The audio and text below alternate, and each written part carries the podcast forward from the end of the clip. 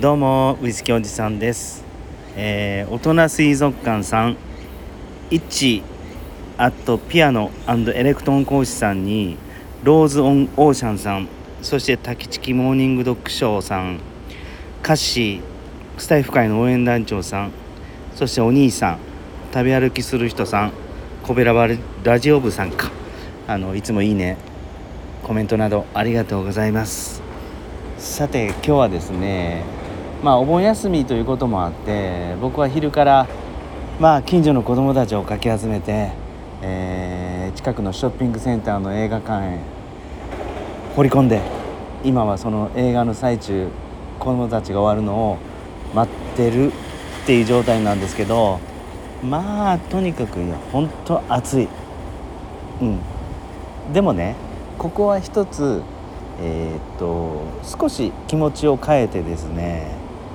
この暑さや、けたたましいこのセミの鳴き声だとか、もう炎天下のこの車で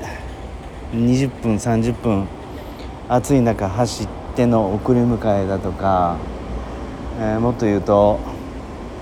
これからやってくる台風の湿気、全部暑くてっていう感じなんですけども、それをね今夜飲むハイボールための演出にしようかなと思ってます。例えば最近、OL さんの間ではサウナとかが流行ってたりして、でそれって、夜ね、自宅で美味しいビールを1杯2杯飲むための、体作り、体を整えるために、しっかり汗をかきに行く。でそのためにサウナをもう暑くてたまらんけど、それを 2,3 回繰り返すんだ、そういうことを聞いたことがあります最近ね。これも同じことだなと思うんですよ。夜のビール、冷たい一杯のビールのためにわざわざ苦しいサウナの中で汗をかくんでしょ。これがですね、今はもう外へ行ったらサウナ状態じゃないですか。で特に、外に出たらセミの声もうるさいし、どこに行っても人も多いし、でもこれが今夜のね、冷たいもうキンキンに冷えたハイボールを美味しくするための全ての演出と思ったら、そう思うとね、ちょっと一段落二段落乗り越えれそうだなと思いました。どうですかね、皆さんもちょっと無理がある、でもね、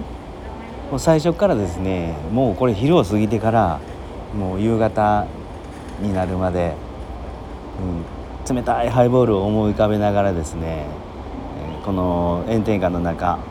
子供たちを待ってるのは、そう考えるとね、そこまで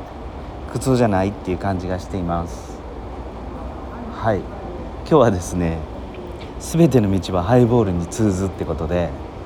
これ炎天下の中セミのけたたましい鳴き声、もう暑い日中炎天下もですね、冷たいハイボールを飲むための演出、仕込みだと思ってはどうでしょうというお話でした。ただあんまり無理するとですね、熱中症でぶっ倒れそうなんで、皆さんも気をつけてください。それでは今日も最後まで聞いてくださってありがとうございました。皆さんも穏やかな夜を迎えてくださいね。